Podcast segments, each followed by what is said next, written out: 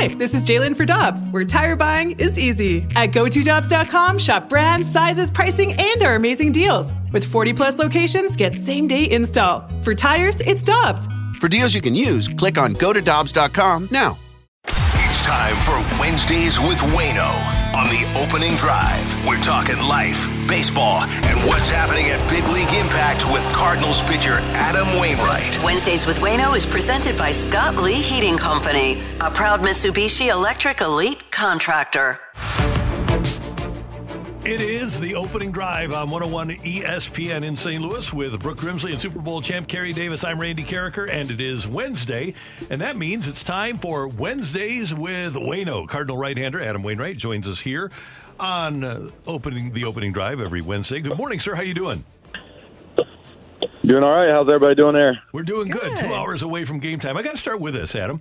And I don't know if you're aware of this. I assume that you are. But at PNC Park in Pittsburgh, you had a career 370 batting average, 400 on base, 457 slug, 857 OPS for your career at PNC Ballpark. Were you aware of the? I, I know you knew you were prolific at PNC. Did you know that you were that good as a hitter there? Well, I'm glad you brought that up, Randy. I wanted to talk about that this morning. uh, well, let me tell you. I mean, for a while there, the Pirates had, and I might be breathing heavy. Sorry, I'm on my on my day after pitching old man walk. Um, oh, good. The Pirates had like the first round, the first pick in the draft every year for a few years there while I was when I was first coming up, and and seemingly they took a, a left-handed pitcher every year that threw like 90 to 91 with a little sink and a little cut and a little baby curveball. It's like they they're like one of these guys is going to be great. And if there's one thing I like facing in my life, it's a little it's a lefty throwing about 90 91 with a little sink and a little cut and a little curveball. so they had whole the one year they had five of them same thing, man, over and over and over again. And so, um, you know, it was kind of like it, it, early in my career too. I didn't pitch well there, but we always won anyways because they, you know, Albert Pujols was coming in, hitting two home runs a game against those little guys. So, uh, but there were some good competitors too. But yeah, I liked facing those little lefties throwing ninety ninety one, you know, outer half down, and then just you know, God, Oof. Yeah, that was fun. You needed that bat today, man. It's coming. It's coming. Yeah. Okay, good. I need to. I need to. I need to win a, a game or two, and then and then we'll get serious on our batting practice after that. I like it. That's what I was going to ask you. Do you have plans on batting at some point this year? I know when we talked this time last year, you were talking about how you were disappointed that uh, pitchers no longer got the hit, and you really enjoyed it. So, have you talked to Ollie, and are you planning on batting? Yes and yes. Hey, there you go. Oh. we don't yes get to know. And yes. Uh, I'm, I'm going to assume there's going to be the homestand, the last one. I'm just going to go out on a limb. It's a big limb. I'm a, I'm a big guy. We're going to see. What, we're going to see what happens. We're going to see what happens. Who knows these things? Who knows these things, Terry? But I'll tell you what. It won't be for a lack of asking, I can tell you that. well, Waino, I did want to talk to you about last night. Things were really going your way in those first three innings, and then it kind of went the other way in the fifth inning. With the way that things have really gone this season, does it feel like everything just has to go perfectly? And how do you handle the pressure of that? Well, I had a one hitter going into the fifth inning, you know, and uh,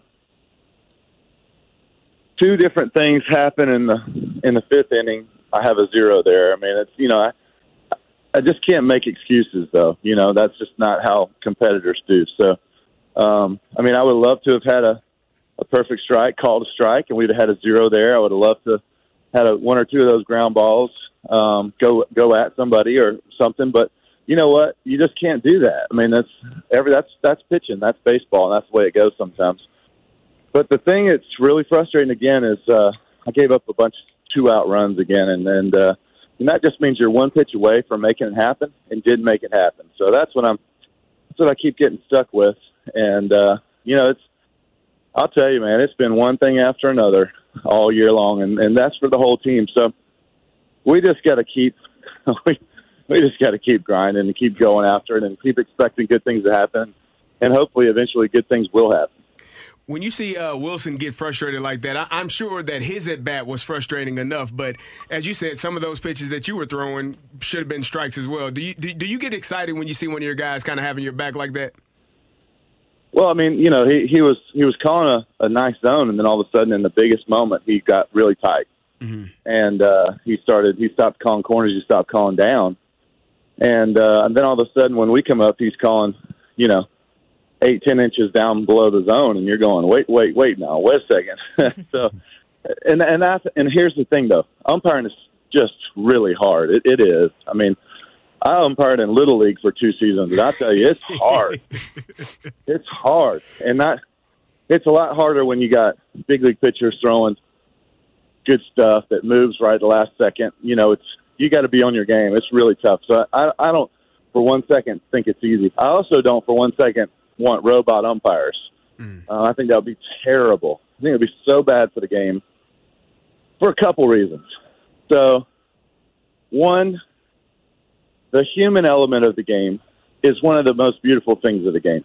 You know, I, I actually miss some of the arguments and stuff that we had with when when now everything's just like, well, we'll, we'll review it. You know, I mean, you know, I kind of miss uh, uh, an Aaron Boone uh, going out there and, and and and pointing around and gesturing all the because you know baseball arguments are different.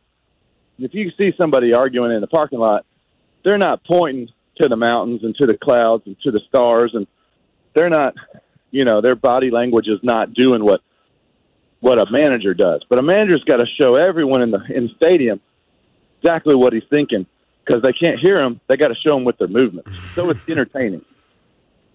Um, two, if you had robot umpires, there's no more art to receiving a ball well or or making a pitch look good on that outside corner or just off the corner. You know, there's no there's no more art to that. So pitchers can just heave it in there, not not caring where it goes, and the box will tell if it's a strike. And a catcher doesn't have to frame it well; he can just throw it up there, and you know wherever whatever happens happens. And and I just think that would the, the, the art, the artistry of, of pitching and catching would be gone, and I think that would be terrible.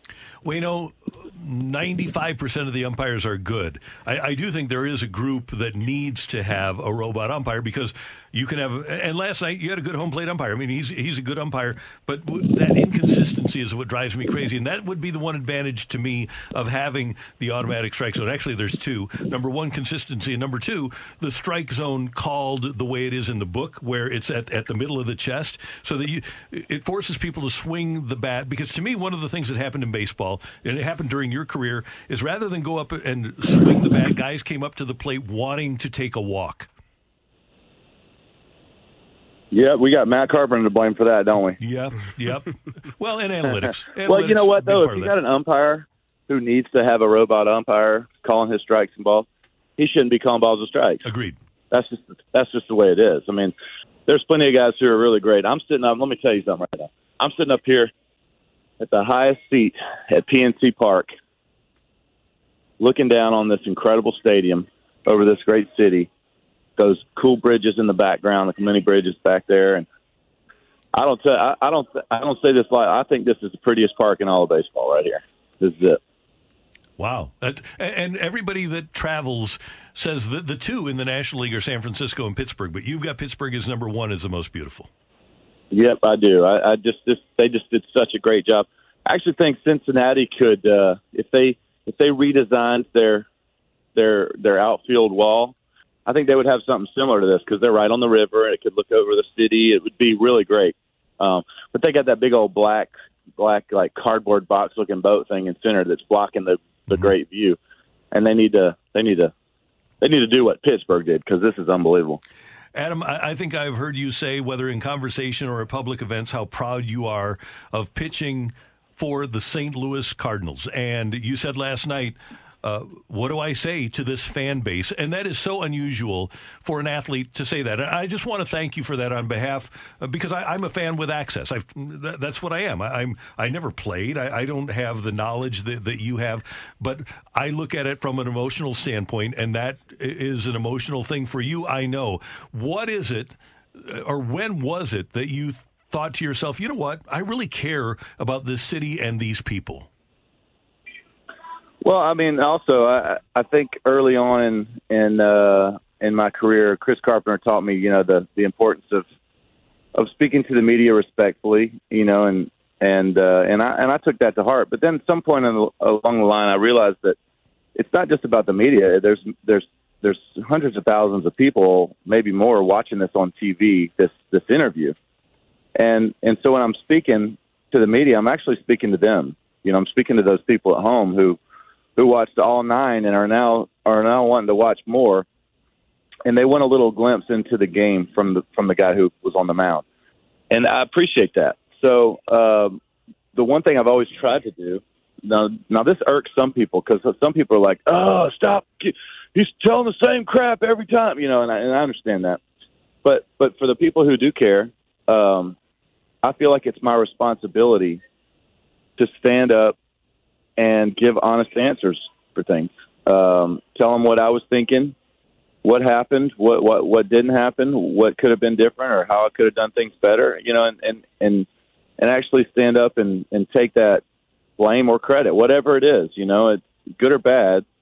I think you have a, a, a responsibility to speak to the media, but not just the media, but to the to the people, and and they deserve because they're pouring their hearts out for you. You deserve to pour. You have to pour your heart out for them. And so, um, and and I've always tried to do that. You know, whether it's right or wrong, I, I just felt that's the way I look at it. That's I feel like the fans deserve that and need that. And and uh, I just try to give. You know what? I give my best when I'm on the field, and then when it's over, I try to give my best when when we're doing the interview too.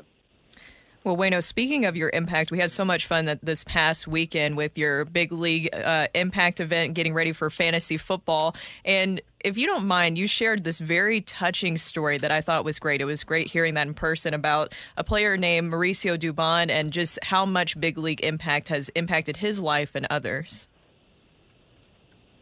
Yeah, so uh, I was pitching against the Astros uh, this season, and and and uh, the Astros beat us, and and um, you know I was just getting done with my media interview, and and um, I get a, a text from our old clubhouse guy, who's now the visiting clubhouse guy, Rip Rowan, who's a great friend of mine, and Rip says, "Hey, hey, Adam."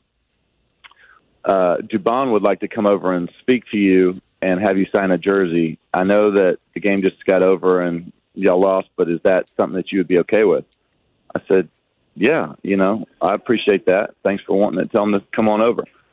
And so he comes over, and uh, and this is just where the the power of humanity just sometimes um, outweighs the power of baseball, and and and, and maybe just shows that we're all a big family in baseball too. But um, Mauricio comes over and says, hands me a jersey and says, "Would you please sign this for me?" I, uh, I just always respected and and thought you were a great pitcher or whatever. But I have to tell you a story. I said, all right, what is it?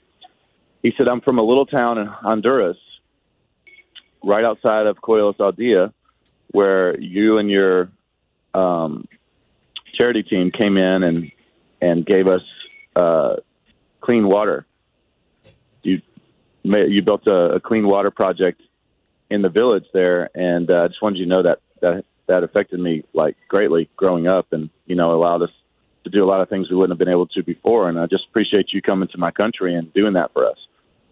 And I, you know, immediately you go from being pretty down about about the game and and and the way everything is to going, man, okay, what I'm doing here in baseball is is great, but there's a lot more to it. You know, there's a lot more that's going on than just the game on the field. And and uh, it was a powerful moment for me to to know that what we're doing actually with Big League Impact and some of the other things we're doing with Water Mission it's actually making a difference and, and changing people's lives. And you know, you know that. I, I feel like I knew that, but when you hear those validating stories, it, it backs it up even farther. And, and that little town, I got to tell you, it is two and a half hours from anywhere that is a city, anywhere that has anything, and it's just in the middle of nowhere. And this town was was is up on this way tall the uh, hill, and it's just it's two miles it's just over two miles down to this stream where they were getting water uh, in a bucket, and they would carry it back up this hill, 2.2 miles to their house. And uh, in, in order to get it up there, it's not clean water. You know, it's it's river water. But that's all they had. So they were cleaning with it, drinking it, and cooking with it, and washing with it, and everything. So um, now there's a there's a clean water project at the very top of that that we implemented through uh, through Water Mission, which is an incredible organization, and uh, and 50 taps running from that water project all throughout the village, so that nobody has to go outside more than 50 feet from their from their doorstep to get clean water. You know, you go from 2.2 mile walk downhill and then back uphill with with a 40 pound bucket of river water to going right outside your door to get clean water. That's a completely game. That's a complete game changer. Plus, we installed uh, latrines, uh, bathrooms for for everybody in the in the entire community. That and and we got the partner. So if you, if one person wanted a latrine, the their neighbor that wanted the next one had to help build theirs, and then it, that just got passed down to the whole community. So it's just a complete game changer in the community. But um, you know, when Mauricio came over and told me that story, man, it just changed my whole outlook on everything right there. Just uh, grateful for the time I've had here, just for things like that, just to be able to to have a platform to go into a little town in Honduras and and help and help change people's lives. Man, that was a real uh, powerful moment for me. Adam, I don't know if this was your decision, but I'm really glad that you and I are playing in different divisions this year. I think it's always terrible when the two best teams in a league can't play for the championship. So I'm glad that I'm in the Edmond League and you're in the Wainwright League, so that in uh, in Big League Impact Fantasy Football in St. Louis, you and I can play for the title. yeah, man, you didn't even give me like a Wow, that's great. That was a great story, Adam. You just went straight to fantasy football. I know he was so amped up. I, I was I was crying. I was, good was, and bad, Randy. I appreciate your heart for fantasy. I, I was crying. No, it is it, what, what you do is phenomenal. You know that, that we know that. And it, what, what a great story, and the, the you know the impact that you had on another major leaguer. It's uh, Mauricio Dubon. It's incredible. It was a great story. yeah, no, I'm ready for fantasy too, though, Randy. I'm ready for it, and I'm, I'm you know. glad. I'll, I'll miss the free wins that I get playing y'all every year, but but uh, I'm glad I'm glad we can you know have a chance to square off in the finals. And plus, the other day at our fantasy draft in uh, in St. Louis at Busch Stadium the other day. Uh, well, I can't say fantasy draft anymore. And our our fantasy draft kickoff party, we raised over a hundred thousand dollars the other day. So I want to say a big thank you to our uh, to our supporters who showed up that day. We got seven leagues of twelve this year. It's going to be great going to be a lot of fun. And uh, want to say thank you to uh, Community America for being our big sponsor also. Fantastic. Waino, uh, let's get a win today from uh, Zack Thompson and then uh, continue the trip, and we'll see you when you guys get back home. All right. Thanks, guys. Thank you. Have a great day. That's Adam Wainwright joining us Wednesdays with Waino.